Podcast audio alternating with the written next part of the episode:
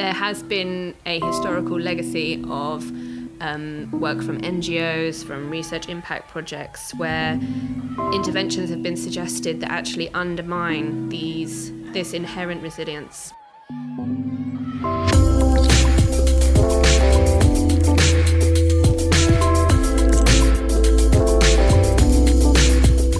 Hello, and welcome to another Acclimatise conversation on climate change adaptation, the show that picks the brains of some of the leading thinkers about climate change risk and resilience. I'm Lydia, and today I'm speaking to Dr. Catherine Grasham and Dr. Ellen Dyer from REACH to learn all about their work on water security and resilience in the face of a changing climate.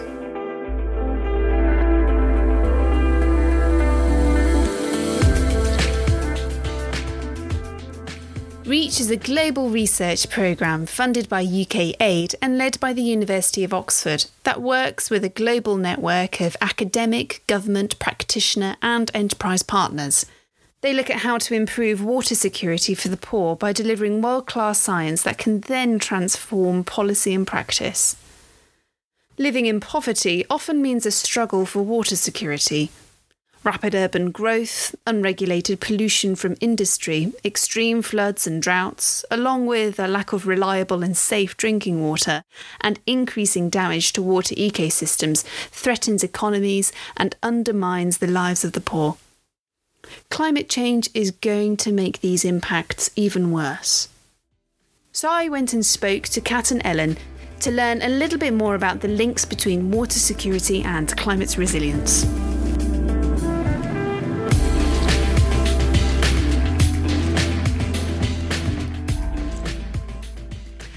Hi, Catherine and Ellen. Thank you so much um, for speaking to me today. Um, do you want to just introduce yourselves briefly to our listeners? Yep. So I'm Ellen Dyer, and I'm a postdoc in the REACH program.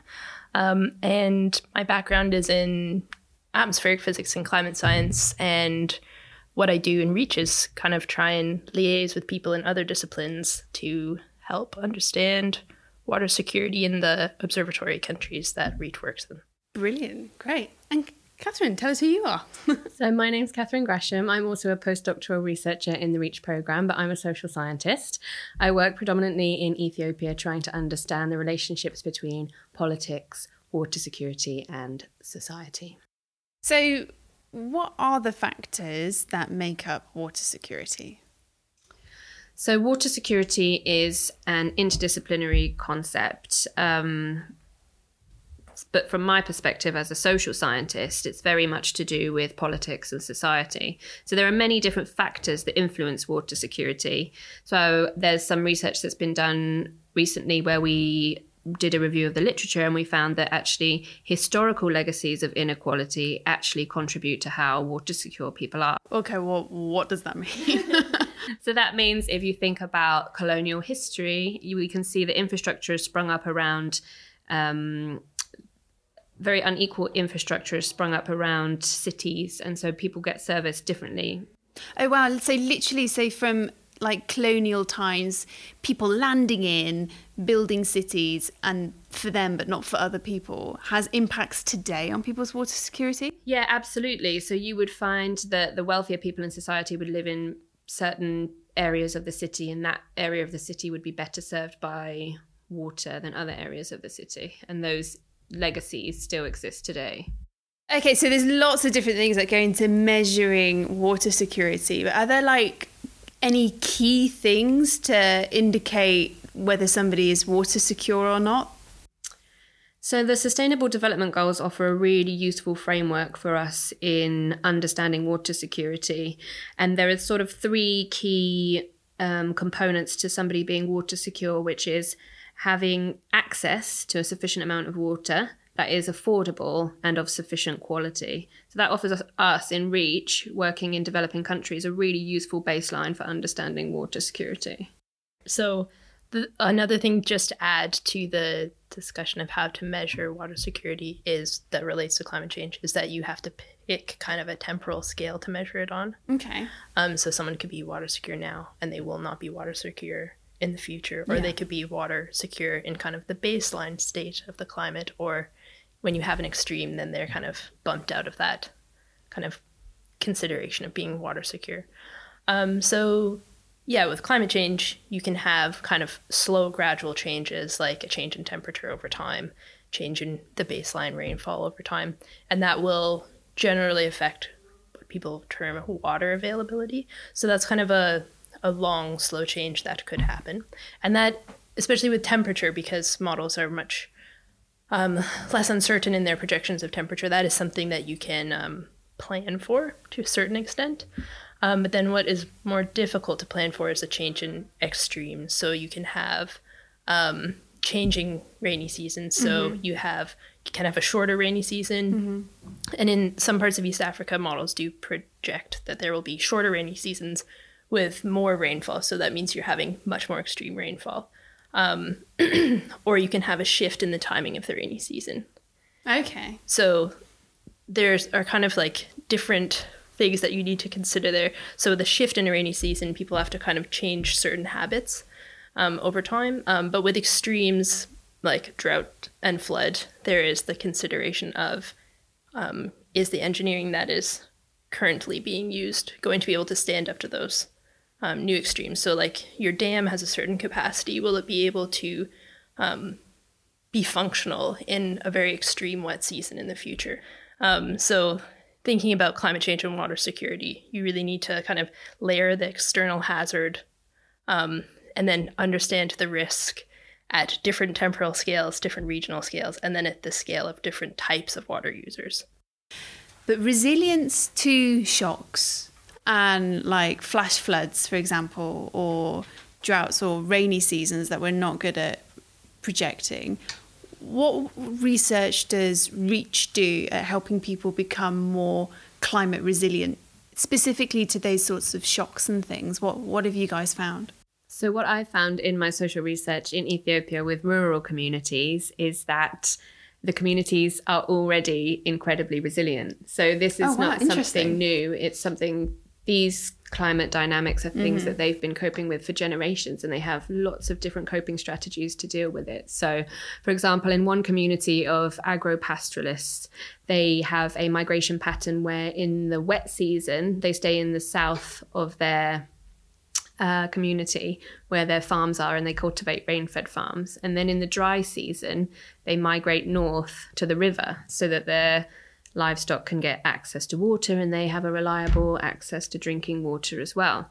So there are already these coping strategies going on. So I think one way to really think about climate resilience could be about strengthening this inherent resilience that communities already have.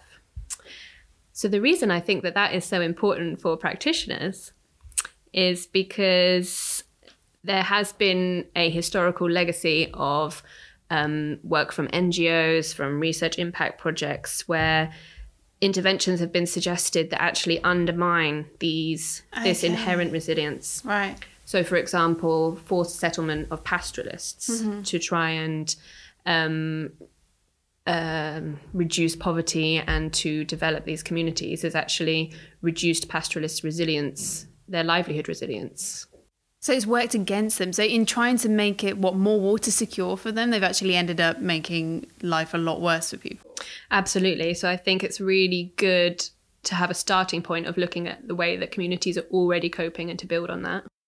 Also, just kind of countries have to make a lot of decisions about how to distribute resources in when there's an extreme event. It costs money to distribute resources when it's not as extreme as you think it's going to be.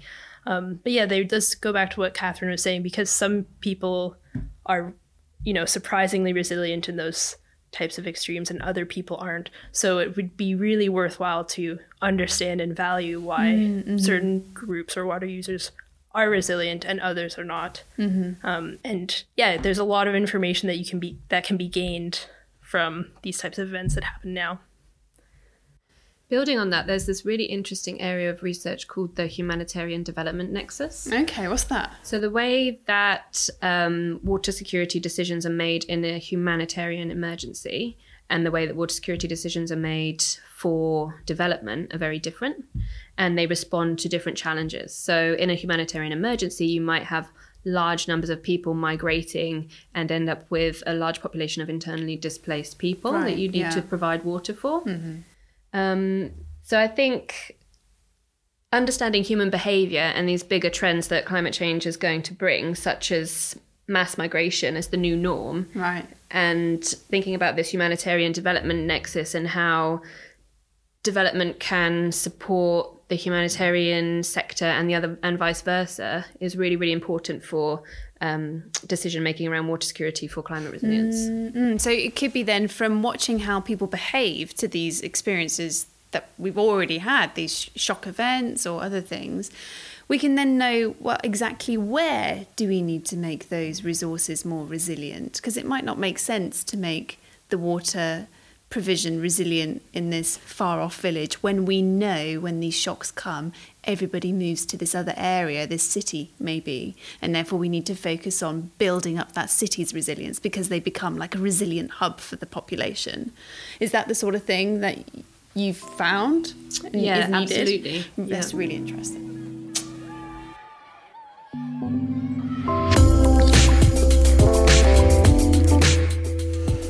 thanks again to Dr. Kat Grasham and Dr. Ellen Dyer for speaking to me today.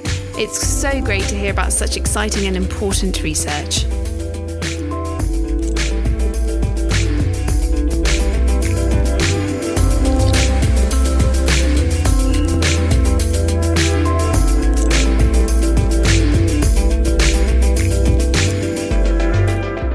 Thanks also to the band Broke for Free, who provide our title music.